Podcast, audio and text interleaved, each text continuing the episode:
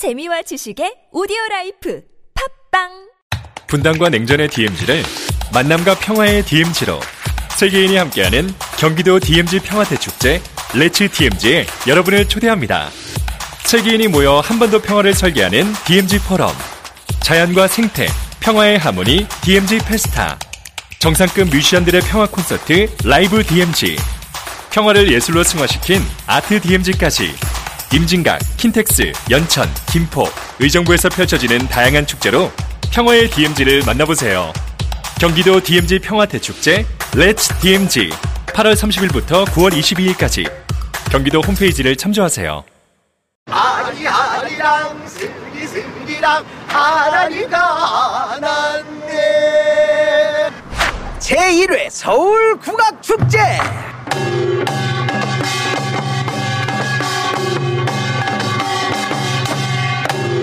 9월 14일 15일에는 서울 광장으로 오세요 시민과 함께 떠나는 도심 속 국악 여행. 다양한 국악 공연이 함께합니다. 서울 국악 축제는 9월 한 달간 쭉 국악으로 놀다 국악으로 놀다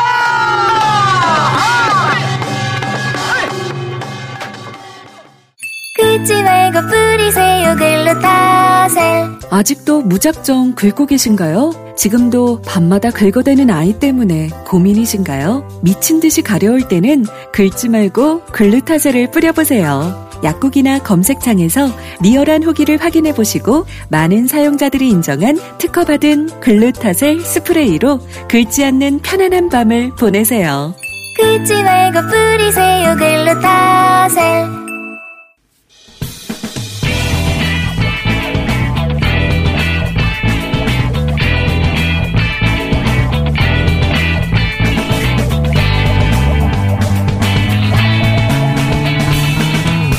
김어준의 뉴스 공장.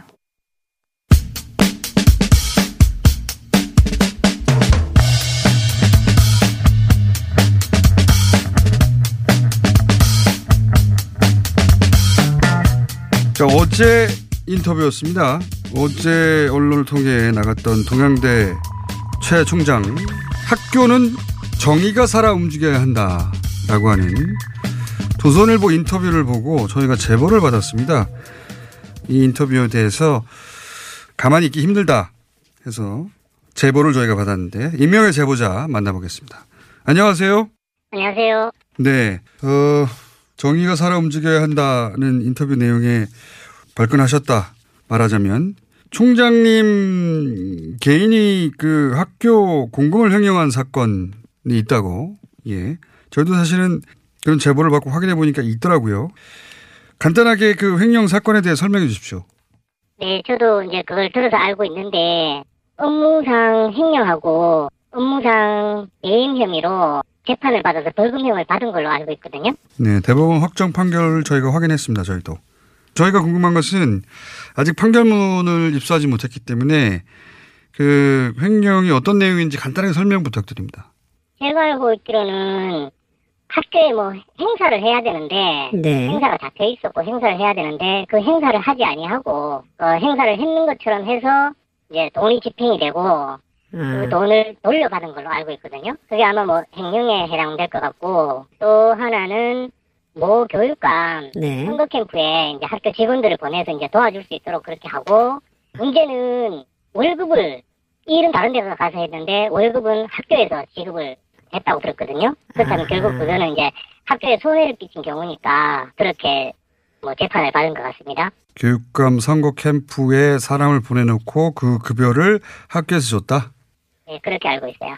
이 두 건에 관해서는 횡령과 배임에 관해서는 대법원 확정 판결이 났다는 걸 봤습니다. 확인했고 확인했으니까 인터뷰를 저희가 제보를 받고 나서 어, 또한 가지 위조에 관해서도 할 말이 있다고 하셨는데 지금 이제 그 표창장이 위조됐다는 취지로 어, 검찰도 그렇게 보고 있고 최 총장님도 초반부터 계속 그렇게 주장하셨어요. 여기에 대해서도 할 말이 있다고 하셨는데 어떤 내용입니까? 저는 뭐 총장님께서 뭐 언론에 뭐 학교는 정의가 살아서 움직여야 된다. 이 말에 대해서는 100% 공감하거든요.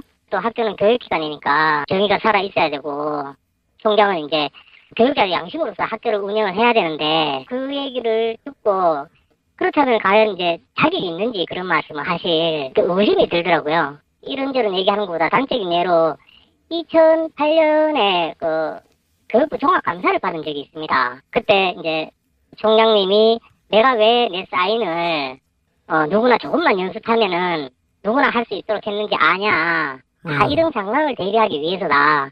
이런 말씀을 공공연하게 하셨거든요. 그래서 뭐 이걸로 뭐 답변이 대신 되지 않을까. 그러니까 총장님이 본인 사인을 어, 누구나 연습하며 할 수 있게 만든 이유가 감사 과정에서 어떤 문서가 문제가 될 수 있으면 어, 위조 어, 할 수 있다 혹은 해야 한다는 그런 취지로 그런 이야기를 교직원들에게 했다는 말씀이시네요. 그렇죠. 저도 그렇게 그런 뜻으로 받아들였고 음, 뭐 그런 말뜻은 그렇게 알아들을 수밖에 없는데 실제 그래서 총장이 목이 나는 가운데 어, 감사를 준비하는 과정에서 그런 위조가 있기도 한 것으로 알고 계십니까? 예. 그럼 구체적인 사례를 묻지 않겠습니다. 위조는 오히려 총장님이 하신 적이 있지 않냐는 취지로 제가 받아들였습니다. 이해했습니다. 자, 오늘 여기까지 듣겠습니다. 제보 감사합니다. 감사합니다.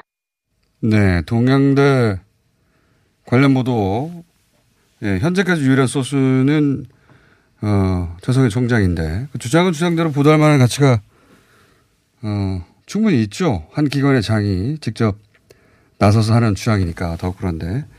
근데 이제 유일한 목소리일 경우는 특히나 그 발언자 신뢰도가 충분한가, 다른 주장은 없는가, 혹은, 어, 사실보다는 개인적인 신념이나 믿음 때문에 에, 나선 건 아닌가 따져봐야 한다고 저희는 여겨서 어, 그 주장을 크로스 체크 해보자고 했고 그 과정에서 여러분들 이야기를 접했는데 본인이 직접 보거나 겪은 일을 직접 육성으로 이야기하겠다는 분들의 목소리만 오늘 방송했습니다. 최 총장의 반론에 언제든지 열려 있습니다.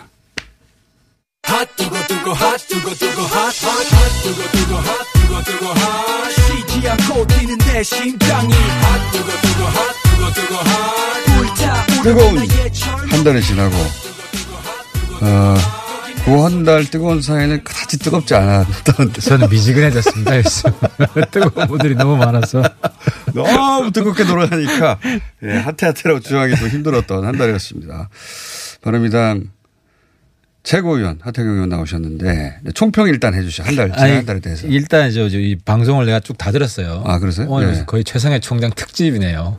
왜냐하면은. 저희가 이제 왜냐하면 그 임명 전에 이런 거를 내는 데 대한 부담도 없지 않았고 또 임명 전으로 해서 이런 제보가 많이 오기도 했고 네. 또는 뭐 인터뷰를 진작 내보내고자 했는데 마음을 여러 번 바꾸신 분들도 있고 음. 두렵잖아요 사실 이 엄청난 전국 하에서 그렇죠. 본인이- 학교 관계자면 또 그럴 수도 그렇죠. 있죠. 본인이 어. 아무리 봤다 하더라도 나는 거꾸로 무슨 해코지를 당하지 않을까 이렇게 그래서 하다 보니 오늘 다 모였어요. 예. 그랬구나. 아니 근데 저는 이제 이 좀 초점 초점을 잘못 잡고 있다. 음. 어, 뭐왜 그런 말씀드리냐면 이 최 총장이 먼저 양심 선언을 터트려서 해서 예. 이 사건이 진행된 게 아, 니 에요 예. 이, 이 국민들이 워낙 뉴스가 많아가지고 예. 시간의 선후 과정에 대해서 어, 헷갈릴 수가 있는데 이 동양대 최 총장이 나서게 된 것은 검찰의 압수수색이 먼저 있었습니다. 그렇죠. 예. 수사가 시작된 거죠. 예. 그러니까 최 총장도 수사 그 적어도 참고인이 된 거죠.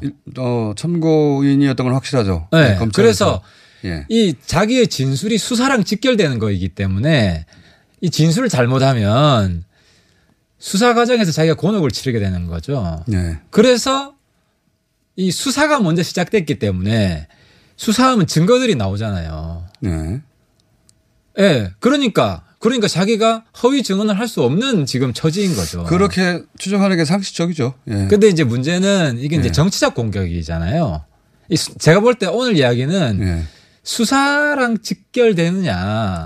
뭐 이런 것도 있습니다. 근데 그 이제 그 메신저를 공격하는 거잖아요. 해석을 왜 그러니까 어 이걸 저하고 오 의원님이 싸울 일은 아닌 것 같은데 좀 싸우죠. 그 시청자들 좋아해요. 왜냐하면 이제 총장님의 주장 중에 상식적인 수준에서 어, 다 납득하지 않는 대목들이 있거든요. 그냥 어, 정황을 정확하게 몰라도 예를 들어서 내가 사인한 적이 없는데 이 총, 이 초청장은 기억나지 않는다. 혹은 내가 사인하지 않는 게 나갈 수는 없다는 취지에 전체적으로. 근데 어떤 기관의 장이 그 수많은 표창장을 과연 기억할 수 있는 것인가. 그걸 근거로 그런 주장을 할 수 있을까? 이런 의문을 가질 수 있죠. 아니 물론 가질 수 있죠. 근데 네. 핵심적으로 체크해야 될 지점은 네. 총장상 이게 이게 지금 쟁점이 된 이유가 총장상, 장관상 이런 네. 상은 입학할 때 가산점을 준다는 거 아니에요. 그거는 이제 부산 의전원이 얼마나 가산점을 주는지는 모르겠어요. 어쨌든 이게 네. 플러스 알파가 있는 거 아니에요 입학할 때. 네. 그래서 총장상을 받으려고 했다는 것이고. 그렇죠. 2년 그죠? 전에. 그렇죠. 그러니까 여기서 시작하는 거거든요. 그러면은 근데 어느 대학이든 여기까지만 어느 대학이든 총장상에 대한 학교 내규가 있을 거예요. 당연히 있겠죠. 있죠. 내규가 있으면 내규를 안 따랐으면은 그거는 총장상이 아닌 거예요. 사무소 위조인 거예요. 물론 그렇습니다. 그 양이 네. 적든 많든. 내규가 안 따랐으면. 물론 위조가 저, 저 학교는 너무 많다 이러면 어느 정도 정상 참작은 되겠지만. 근데 이제 무슨 물론 어 여러 가지 다툴 수 있고 수사에 있으니까 우리가 모르는 또 그 증거들을 검찰에 가지고 있을 수 있지 않습니까? 그러니까 지금은 일반론 수준입니다.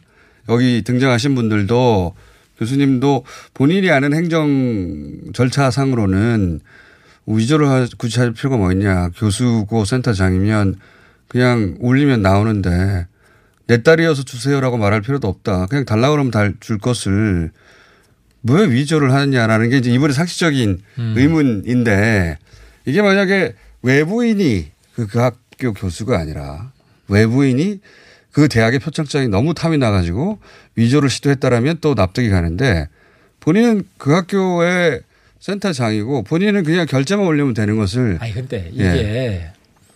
굳이 이렇게까지 아니, 어렵게 바꿔 생각해 보세요. 내가 그 학교 근무하는데 네. 내 자식을 내 자식을 그래서 몰래 합니까? 아니 내 자식을 그게 훨씬 어려워. 거기 그러니까 인턴으로 내 자식을 이름에 올리는 아니, 게 어렵습니까? 몰래 하는 게 어렵습니까? 지금 국회에서는 국회의원 자식을 자기 네. 사무실에 인턴으로 취직시켜 이런 불법이에요. 그런데 거기다 돈까지 주고 근데 거꾸로 그러면 다른 사람이 다들 하려고 한 것을 자리를 뺏었나를 생각해 보셔야죠. 아무도 하지 않으려고 했던 왜냐면 여름방학이고 그리고 그것이 봉사 포인트도 없고 봉사 포인트를 하면 봉사를 하면 시간을 인정해 주는 인증되지 인증되는 프로그램이 있는데 인증 프로그램에 등록되어 있지 않은 프로그램이에요. 그러다 보니까 방학 중에 그런 봉사 활동을 할 사람을 구하기가 어려운 겁니다. 실제로 누구나 할 수 있는데 쉽게 구할 수 있는데 많은 경쟁자 중에 특혜를 준 게 아니라 할 사람이 없어서 시킨 거예요. 근데 이게 저 예, 청문 특혜가 연영- 아니라는 거죠. 네. 청문 연영을 봤는데 금태섭 의원이 질의를 하고 조국 그때 후보자지 후보자도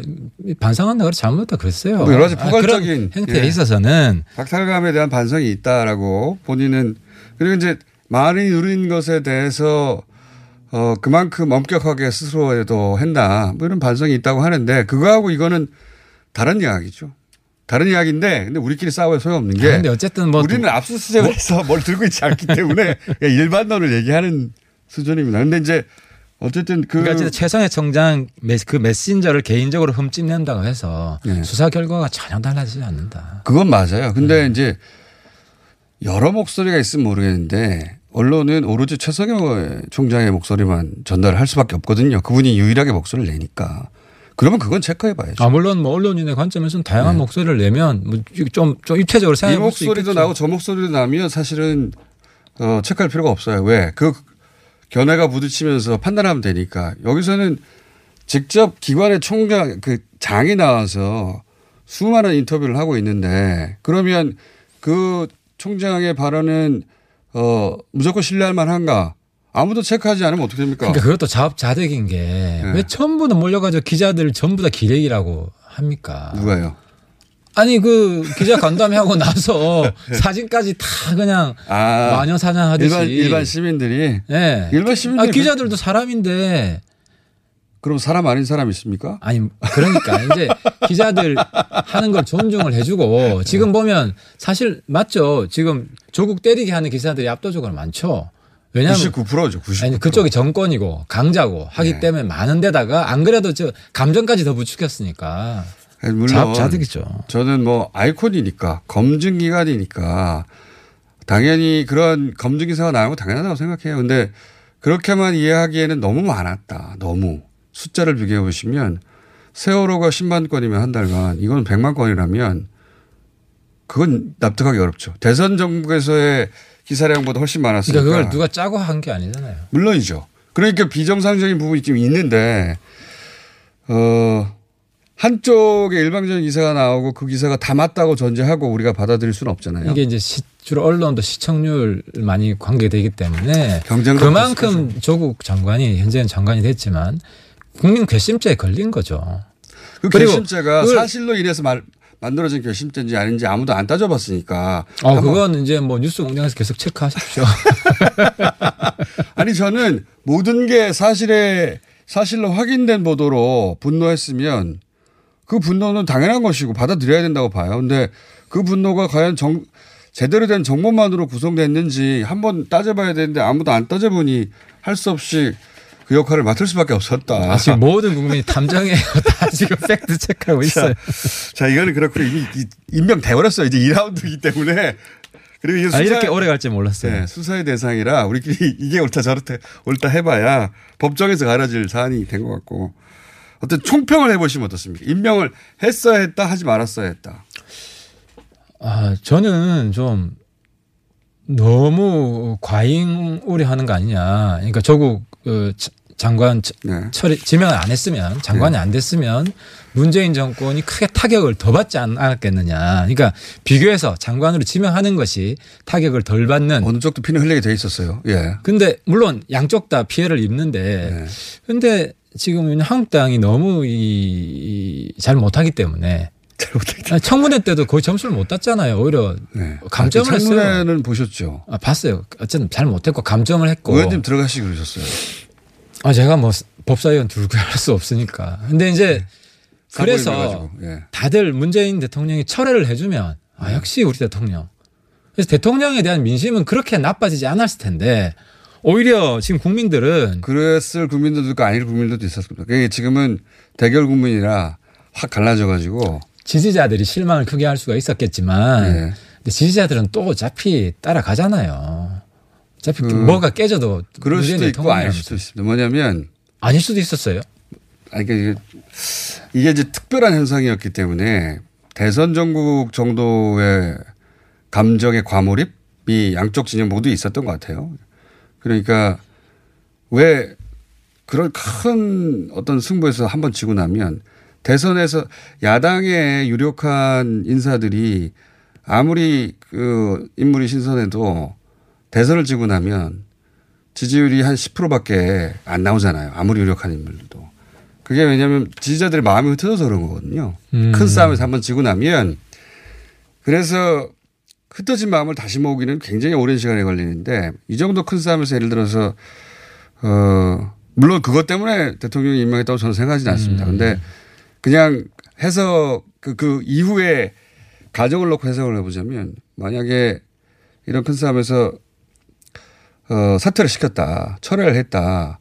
그럼 지지자들이 거의 과몰입해서 감정이입이 확돼 있는데 흩어지죠. 다시 모으기 어렵습니다. 그 그건. 진단이 달랐던 것 같아요. 지금 임기 후반이 아니거든요.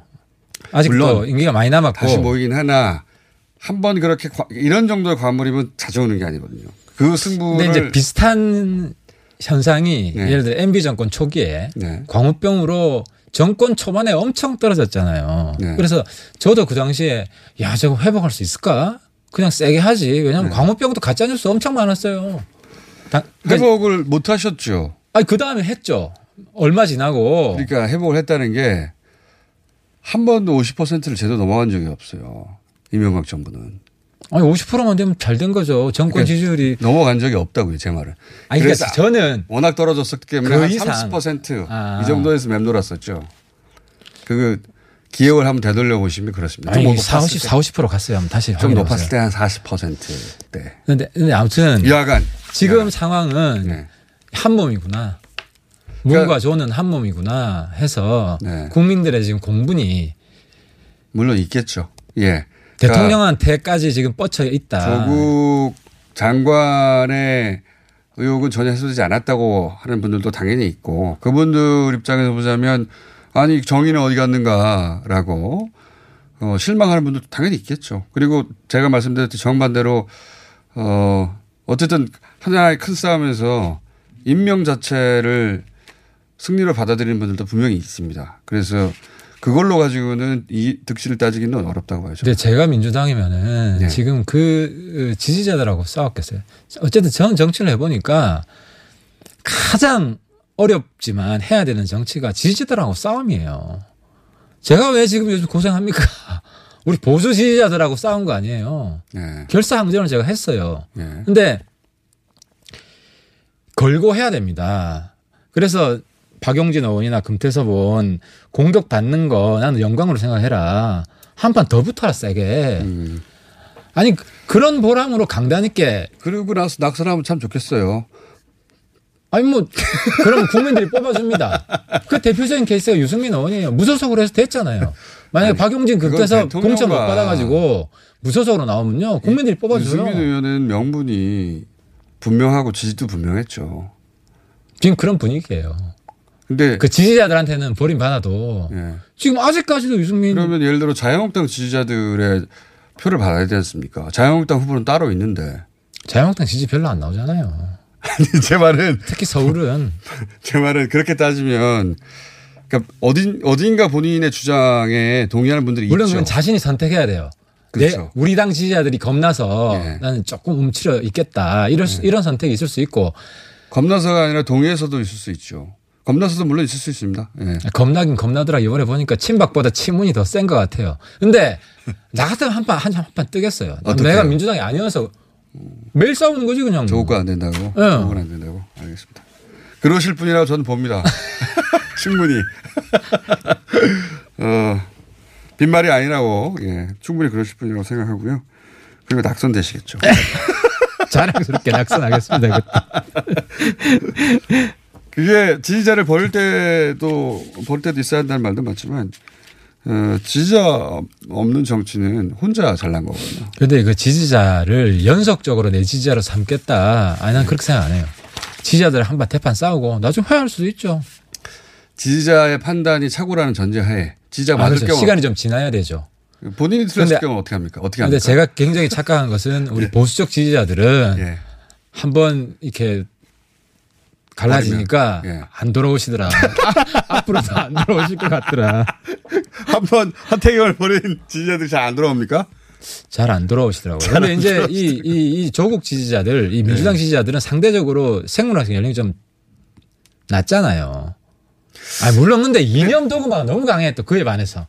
왜냐하면 그한번 버린 사람들을 안 돌아오는 건 양쪽 마찬가지. 어르신들에도 애국심도 있고 젊은 정치인들에 대한 약간 관대함도 있어요. 네. 요즘은 얘네 봐줄게. 이 조국 더 열심히 싸워라 이런 어르신들도 많은데 그게 이제 뭐 논리적인 게 아니라 정서적으로 아, 정서적인 너무 거죠. 당하니까 안 됐다 싶은 뭐 어른들의 마음인 거겠죠. 그런 거는 또. 예. 그래서 아무튼 뭐 기죽지 말고 우리 박용진 금태섭 파이팅. 알겠습니다. 아니 바른미래당 얘기도 해야 되는데 시간이 다르네. 바른미래당 어떻게 됩니까? 짧게만 한마디만 해주시고 가세요. 뭐 더 이상 손학규 대표 뭐, 뭐 상호 비방자 안 할 거고요. 추석 10% 그냥 뭐 대표 본인의 양심에 따라서 하실 거라고 믿고. 사퇴는 안 하실 것 같아요. 아니 그건 뭐. 저는 모르겠습니다. 이건 좀 기다려봐야 될 것 같고요. 당내에 어쨌든 약속이기 때문에 지켜야 한다는 게 음, 당내 대다수의 내- 대다수의 목소리입니다. 지금 당내에서는 의원들 사퇴 목소리가 아마 어, 어, 뭐랄까, 계열 상관없이 나올 것이다. 그런데 이제. 명예롭게 명예롭게 예, 돌아갈 예, 수 있도록. 명예롭게 서로 이제 할 수 있도록.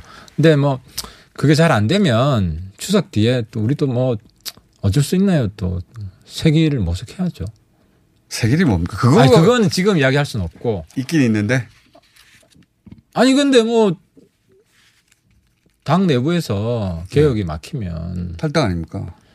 뭐 탈당 지금 탈당 언급할 시기는 아닌 것 같고요. 근데 어쨌든 탈당을 당 내에서 당 내에서 네. 어쨌든 자구책을 마련해야 된다고 생각합니다. 근데 이제 그건 뭐 너무 이런 이야기고 추석 지나고 나서 그 이야기는 다시 한번 하죠. 탈당을 포함해서 예. 아니 뭐 탈당 언급 안 했습니다 오늘. 사실상 한 것으로 간주하면서 아니 뭐 지금 탈당 언급할 시기가 아니에요. 내부에서 계속 아니 시기가 맞으면 할 있어요. 수도 있다는 얘기 아닙니까 그럼? 아 이미 한 한 번 한 적 있잖아요 한국당에서 당 내부에서 뭐 분출 그 해법이 없으니까. 근데 지금은 뭐 바람이랬던 탈당 언급할 시기는 아니고요. 시기가 언제가 될 것 같으세요? 나중에 이제 추석 지나고 좀 고민을 해봐야죠. 어, 지금 진작에 고민하고 있지 않습니다. 알겠습니다. 바른미래당 최고위원 하태경 최고위원 안녕하십 안녕히 가십시오. 예, 감사합니다. 시더 시더 아빠 발톱 너무 두껍고 색깔도 이상해 이 녀석 그럴까봐 내가 캐라셀 네일 준비했지 갈라지고 두꺼워진 발톱 무좀이 싹 사라진다고 미국 판매량 1위 600명 임상 실험을 거친 전 세계 48개국 손발톱 care 압도적 지배자 캐라셀 네일. 2주 후 달라진 손발톱을 경험할 수 있습니다. 네이버에서 캐라셀 네일을 검색하세요. 2019 서울 도시건축 비엔날레 9월 7일부터 11월 10일까지 동대문 디자인 플라자 돈의문 박물관 마을 서울 도시건축 전시관 세운상가 서울역사 박물관에서 만나요. 전시부터 이색 투어까지 2019 서울 도시건축 비엔날레 분당과 냉전의 DMZ를 만남과 평화의 DMZ로 세계인이 함께하는 경기도 DMZ 평화대 축제 레츠 DMZ에 여러분을 초대합니다. 세계인이 모여 한 번 더 평화를 설계하는 DMZ 포럼 자연과 생태, 평화의 하모니 DMZ 페스타 정상급 뮤지션들의 평화 콘서트 라이브 DMZ 평화를 예술로 승화시킨 아트 DMZ까지 임진각, 킨텍스, 연천, 김포, 의정부에서 펼쳐지는 다양한 축제로 평화의 DMZ를 만나보세요. 경기도 DMZ 평화대축제 Let's DMZ 8월 30일부터 9월 22일까지 경기도 홈페이지를 참조하세요. 안녕하세요. 치과의사 고광욱입니다. 태아가 자랄 때 가장 먼저 생기는 기관이 어디일까요? 바로 입입니다. 먹는다는 것은 삶의 시작이자 끝인 것이죠. 100세 시대인 요즘은 치아를 100년 가까이 사용합니다. 그럼 어떻게 해야 치아를 100년 동안 건강하게 관리할 수 있을까요? 바로 올바른 칫솔질과 정기적인 스케일링입니다. 가까운 치과를 방문하시면 치과의사 선생님께 올바른 칫솔질을 배울 수 있습니다. 그리고 1년마다 건강보험 적용이 되는 스케일링 치료 놓치지 마세요. 이 캠페인은 유디치과협회와 함께합니다.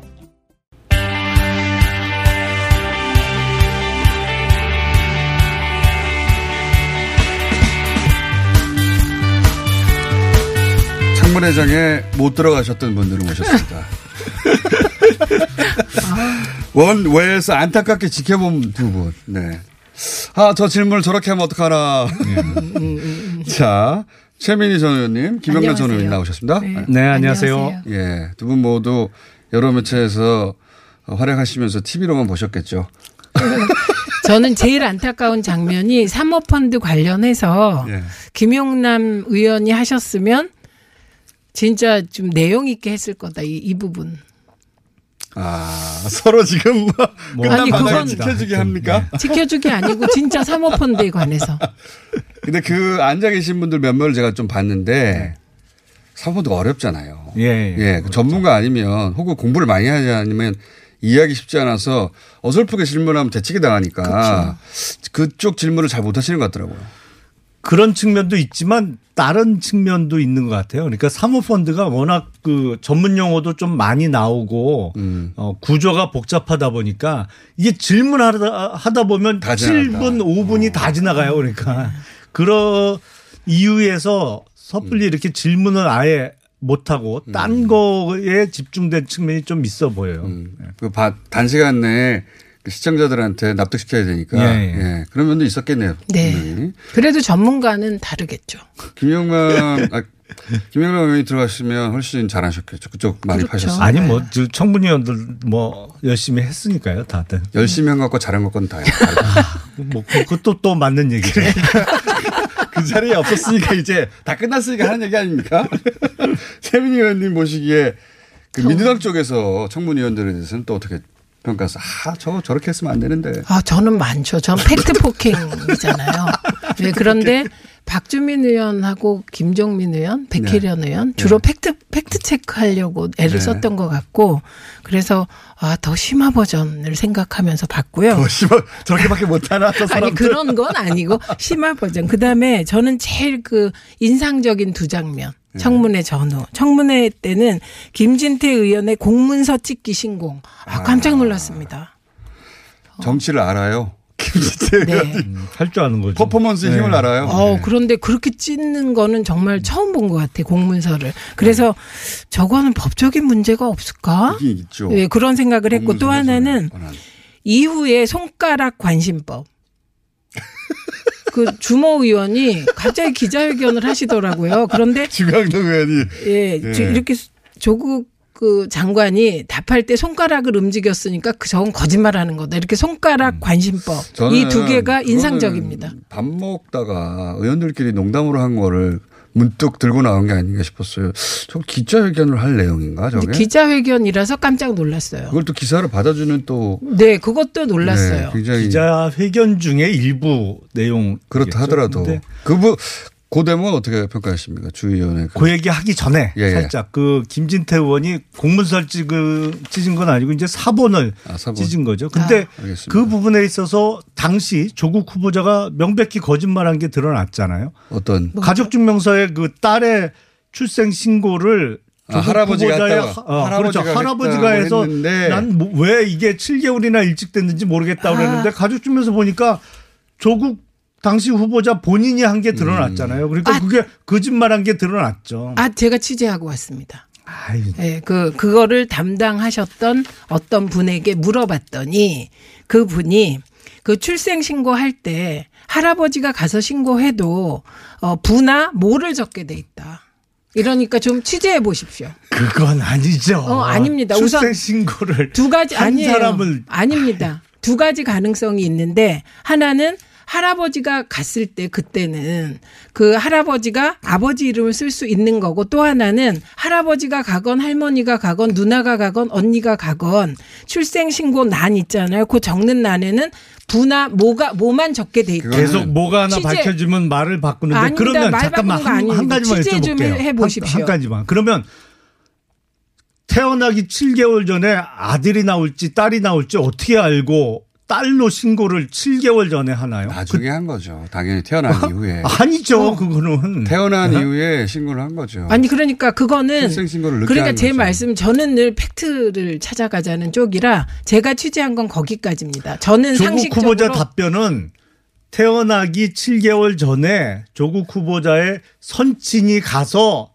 신고를 했다. 근데 왜 네. 그렇게 일찍 신고하셨는지는 자기는 모른다. 직접 안 해서. 네. 그게 답변이었잖아요. 예, 그런데 근데 가족 증명서 그 기본 증명서 보니까 어? 조국 부 그러니까 아버지가 한 거로 돼 있고 아니 상식적으로도 7개월 전에 이게 딸이 나올지 아들이 나올지 어떻게 알고 미리 아니 신고를 그러니까 해요? 그거는 그 확인을 더 해보십시오. 그거는 전 모르겠고 제가 취재한 건 저는 상식적으로는 아, 할아버지가 갔어도 되게 아버지 아버지가 했다고 할아버지가 신고할 수도 있고 이렇게 생각했는데 좀 더 알아보니 할아버지가 신고하건 언니가 하건 오빠가 하건 누가 하건 그 신청란에는 부모 이름을 적게 부모. 이름을 적게 적게 돼 되어. 있다가 제가 취재한 팩트입니다. 맞아요. 그러니까 그거는. 이 부분은 의원님도 조금 취재를 그러니까 해보시면 좋을 것 같아요. 왜 할아버지가 이름이 안 적혀. 있냐는 이건 사실관계라서 저도 좀 알아봤는데 아 알아보셨어요? 예, 사실관계라서 변호사한테 알아보시면 금방 합니다. 관련. 네, 알아, 알아보시고 예. 어, 팩트 또 할아버지가 나오죠 했건 뭐. 누나가 했건 예. 거기에는 신고자를 부모 이름을 적게 돼 있습니다. 음. 그래서 할아버지가 했다고 할아버지 이름을 적는 게 아니, 아니다. 자, 이거 별로 중요한 내용이 아닌 것 같고. 음. 그러니까 전체적으로 한번 왜냐면 너무 많은 그렇게 들어가면 너무 많기 때문에 네. 전체적인 분위기를 좀 짚어보려고 하는 건데요. 그러니까 청문회에 대한 자기당 점수만 얘기해 보자면요. 자기당 의원들에 대해서. 저요. 예. 저는 상 대당 말고 80점. 80점이요? 김영남 의원님은 어, 좀 항상 후하게 저는 조금 다른 점수를 얘기하려고 했더니 예. 솔직히 한 70점 정도 줄 수 있을 것 같습니다. 어, 자유한국당. 예, 예. 그러면 서로 상대당을 평가하면요. 저는 자유한국당은 60점. 60점. 낙제를 면한 정도. 낙제를 면한 정도. 네. 가장 인상적이었던 상대당의 의원은 누구였습니까? 청문. 잘한 의원. 뭐 잘했건 아 기억에 남건 혹은 뭐 아 저 정도면 청문회로 역할을 저는. 사실은 정점식 검사 출신의 의원이었어요. 이런 식으로. 왜 그랬냐면 예. 어, 어쩐지 이제 검사 오래 하고 그러셔서 김용남 의원이 사모펀드 얘기할 때처럼 뭔가 네. 이렇게 팩트를 조목조목 할 것 같았는데 아니어서 저 개인적으로. 잘했다는 겁니까? 못했다는 겁니까? 아니, 그러니까 제 기대에 못 미친 가장 못 미친. 아, 죄송합니다, 정 의원. 아니 거기 국회 들어온 지 아, 몇달 맞다. 안 되셨잖아요. 예, 그거 그걸. 고려하겠습니다. 그러니까 제가 기대가 컸나 봐요. 우리 우리 당에 가장 도움이 됐던 상대방이었네요. 말하자면. 좀 그, 그렇다고 자, 그렇게 그 똑같은 방식으로 저 저쪽 당에서 가장 민주당에서 우리 당에 도움이 됐다. 김종민 의원이죠, 뭐. 어, 왜 그렇습니까? 그 조국 후보자 상대로 그 표창장 위조된 게 밝혀지면 사퇴해야죠. 뭐 이렇게 다짐을 받아놨잖아요. 물론 사퇴한다는 말은 하진 않았지만 어쨌든 그거는 뭐- 음. 당연히 사퇴해야 되는 거 아니냐라는 전제를 박은 유일한 민주당 의원이에요. 그러니까 음. 그 이후에 그날 밤에 바로 사무소 위조로 기소가 됐잖아요. 근데 그거는 김종민 의원께서 가만 보면 막 열심히 달려가시는데 가끔 이게 방향이 엉뚱한 방향으로 음. 막 달려가요. 그래서 아 그건 우리가 했을 내- 말인데 그렇죠. 그쪽에서 해서 큰 도움이 되었다. 예. 네. 도움 안 될 것 같은데요. 제가 늘 아니, 그뭐 사실을 쫓아가다 뭐라고 보면 해도 사퇴 안 했을 거니까. 아니 뭐, 뭐가 표창장은 어떻게 위조. 안 됐을 가능성이 높다. 그래서 검찰이 너무 최성해 총장의 일반적인 진술과 일방적인 사람 참고인들의 말만 듣고 진짜 무리하게 기소한 한것 같습니다. 아, 제가 이제 격가지로 자꾸 빠지면 안 되는데 네. 그 정경심 교수가 동양대 교수로 임명된 게 2011년이죠. 근데 어떻게 엄마가 어디 학교로 갈지도 모르는 상태에서 2010년부터 봉사활동을 했다는 표창장 내용이 사실일 수가 있어요. 그게 음, 그러니까. 서울에 있는 학생이 경북 영주까지 내려와서 그때는 동양대하고 아무 인연도 없을 때인데 2010년부터 봉사활동을 했다고 표창장을 받았다? 아유, 이게 그러니까 상식적으로 좀 맞는 얘기를 그러니까 하셔야지. 그 점에서 어, 의원님도 그렇고 검찰도 그렇고 자유한국당도 의심할 수 있다고 생각합니다. 합리적 그런데 의심이죠. 예, 뭐 합리적 의심으로 시작했더라도 사실관계를 쭉 제가 다 살펴보니 그거 그냥 실무자가 실수한 것이다. 이렇게 결론에 다다를 것이다라고 저는 조심스럽게 합리적 추정을 해봅니다. 설명이 안 되면 그냥 단순한 실수고. 아닙니다. 이거는 너무 많은 증언과 자, 이제 시스템 디테일, 얘기가 있습니다. 요 사안의 디테일 들어가면 할 게 너무 많아요. 제가 이제 궁금한 것은 밤새야죠. 뭐. 예. 그리고 아시다시피 임명이 돼버렸습니다. 예. 그러니까 그 이유를 그 이유를 얘기해 보죠. 그 이후. 네. 그 자유한국당에서는 이제 어떻게 대처합니까 앞으로? 사실은 어제 부로 어, 문재인 대통령께서 공식적으로 이제는 국민의 여론을 살피지 않고 내 마음대로 하겠다는 독재 선언을 공식화했다라고 독재 생각을. 합니다. 아, 그래서 독재 정권에는 맞서 싸울 수밖에 없고요. 일단은 법률적으로는 조국 장관이 이제 됐습니다만 해임 건의안을 추진을 할 아. 것이고요. 그거는 이제 국회 제적의원의 과반수 이상의 찬성으로 해임 건의안을 통과시킬 수 있습니다. 지금 국회 의석 구성으로 볼 때 과반수를 넘길 수 있을 것이냐. 일단 한국당 그리고 바른미래당 민주평화당 정도가 이제 행동을 같이 할 수 있을 것으로 보이는데 그 중에도 뭐 바른미래당이나 민주평화당에서는 이탈표가 좀 나올 것이고요. 좀 있겠죠. 예. 네. 민주당하고 정의당은 이제 반대 점에 쓰겠죠. 예. 근데 그 해임 건의안은 이게 인사에 관한 사안이라 아, 무기명 투표로 진행되는 것으로 알고 있거든요. 해임 건의안이 이제 강제가 아니니까. 뭐 물론 통과돼도. 대통령이 법적으로 어떻게 반드시 해임해야 되는 법적 의무는 없습니다만 상징적인 의무가 있는 것이죠. 저는 내심 있죠. 네. 민주당 내에서도 이게 무기명으로 진행되기 때문에 이탈표가 나올 수 있지 않을까라고 기대를 해봅니다. 그러니까 희망사항이시고요. 그다음에 지금 두 가지인 것 같습니다. 자유한국당은 원내 대책 지금 말씀하신 예, 예, 거. 원내 대책이죠. 그다음에 장외 예. 대책이 또 있는 것 같습니다. 근데 황교안 대표께서 어제 이제 의- 긴 의총 후에 세 가지를 얘기하셨더라고요. 첫째는 하나 되어 싸우자. 요게 메시지였고 두 번째는 어, 조국 장관의 민낯을 더 홍보하자. 출퇴근길에 등등. 그 다음에 세 번째가 향후 추이 보고 대응해 나가기로 했다. 이 세 가지였거든요. 근데 우선 첫째는 하나 되어 싸우자라는 요지의 말을 한 것은 내부 분열의 소지가 있는 발언들이 있었나 보다. 이렇게 추측할 수밖에 없습니다. 예를 들면 나경원 대표 책임론 등이 나오지 않았을까. 이렇게 추측되는 거고. 임명된 것에 대해서는 왜 다른 목소리가 나올까요? 임명되면 자유한국당 입장에서는 때리기가 더 좋은 거 아닌가요? 네, 그렇죠. 그렇 왜 다른 목소리가 나왔다는 건 어떤 다른 목소리가 나왔다는 걸까요? 음, 아, 그거는 이제 인사청문회 과정까지 이르는 협상 과정에서 네. 아, 대여 지도부 협상 책임. 과정에서의 조금 문제가 있지 않았냐라는 예. 목소리가 청문회 일정이 뭐 너무. 늦게 할 거라면 진작 했어야 된다든가 뭐 이런 그렇죠. 식의 전략의 예를- 문제. 예를 들면 대, 통령께서 임명하실 때 정상적인 청문 절차를 거치고 왜 마무리가 안 되는지 모르겠다라는 요지의 내용이 들어 있었거든요. 음. 결국에 나경원 대표 책임론이 나왔지 않나 싶고 두 번째는 조국 장관의 민낯은 홍보할 필요가 없다. 왜냐하면 그 청문회 당일까지 118만 건의 불리한 조국 내정자에게 당시 불리한 보도가 나왔는데 뭘 더 홍보할까 이런 생각이 들었고 세 번째는 향후 추이 보고 대응하겠다는 걸 보고 저는 아 검찰 수사를 잘해달라 검찰 믿는다 그리고 어, 언론 보도 더 해달라 이런 뜻인가? 그래서 저는 이번에 자유한국당이 이 전국에서 너무 검찰과 어, 조선일보 등 언론에 의존하고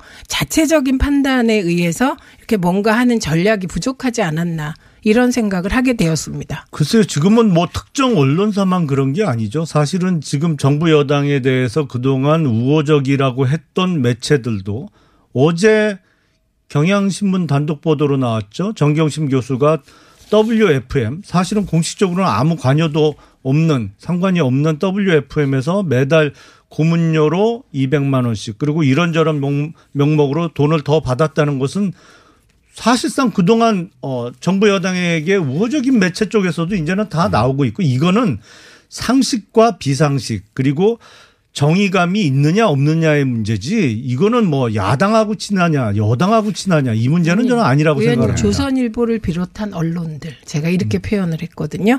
그리고 지금 말씀 나왔으니까 또 WFM에서 이게 영어 전문 교재도 만들고 그렇기 때문에 정경심 교수가 영어 교수라면서요. 그렇기 때문에 자문을 한 게 뭐가 법적인 문제가 있습니까? 영어 아니, 교육 사업 접은 지 오래됐어요. 그 회사. 아, 법적인 문제가 그건 있습니까? 옛날 얘기입니다. 몇 년 전 얘기고요. 거기 2차 전지 사업한다고 지금 군산에 100억 들여서 공장 지었고요. 영어 교육 사업은 접은 지 오래됐어요. 그건? 엉뚱한 얘기 한 거예요, 지금. 아니 그러면 그런 거를 밝혀야 되는 거잖아요. 그러니까 제가 김영남 의원이 청문회에 계 셨으면 이렇게 내실 있는 게 됐다고 얘기하는 부분인데 청문회 한번 더 할까요? 원외들끼리 모여서? 아, 그 좋은데요. 할 수 있는데 그러니까- 보질 않습니다, 사람들이. 아니, 어디 중계, 중계만 해주시면 볼 것 같아요. 중계 좀 해주세요. 왜냐하면 이미 임명이 됐기 때문에 청문회가 아니라 다른 걸로 해야 네, 돼요. 어쨌든 중요한 것은 언론이 쏟아낸 보도들 중에 제가 보기에는 90%가 어, 의혹만 제기했고 팩트 체크가 안 됐듯이 청문회가 끝나고 임명 이후에 나오는 보도들 역시 그 저는 그게 100% 사실이라고 생각할 수가 없습니다. 자유한국당의 두 번째 전략 민낯을 계속 밝힌다는 얘기는 청문회 이전처럼 계속해서 이런 공, 그 공세, 그러니까 이거 거짓말 아니냐 이런 거 이어간다는 얘기네요, 그죠? 사실은 조국 지금은 장관이 20초 내에 되셨지만 예. 조국 후보자 본인이 청문회에서 거의 숨 쉬는 것 빼곤 다 거짓말을 했죠. 아, 알겠습니다. 그래서 그거 팩트 체크를 해나가면 계속 밝혀질 겁니다. 이게 저렇게 그 과장. 거짓말을 하시니까 늘 되치기를 당하시는데 조국 장관이 청문회에서 어, 아는 건 안다, 모르는 건 모른다 이렇게 답변했기 때문에 저는 앞으로 언론의 대부분의 의혹이 거짓으로 판명되고 특히 동양대 사문서 위조건은 합리적 추측으로 그건 검찰이 잘못 기소한 것으로 판명 날 것이다 이렇게 생각합니다. 민주당에서 이제 재판까지 계속. 얘기하십시오. 끝낼 테니까. 알았어. 자, 최민희, 김영남 의원이었습니다. 내일 뵙겠습니다. 감사합니다. 고맙습니다. 안녕!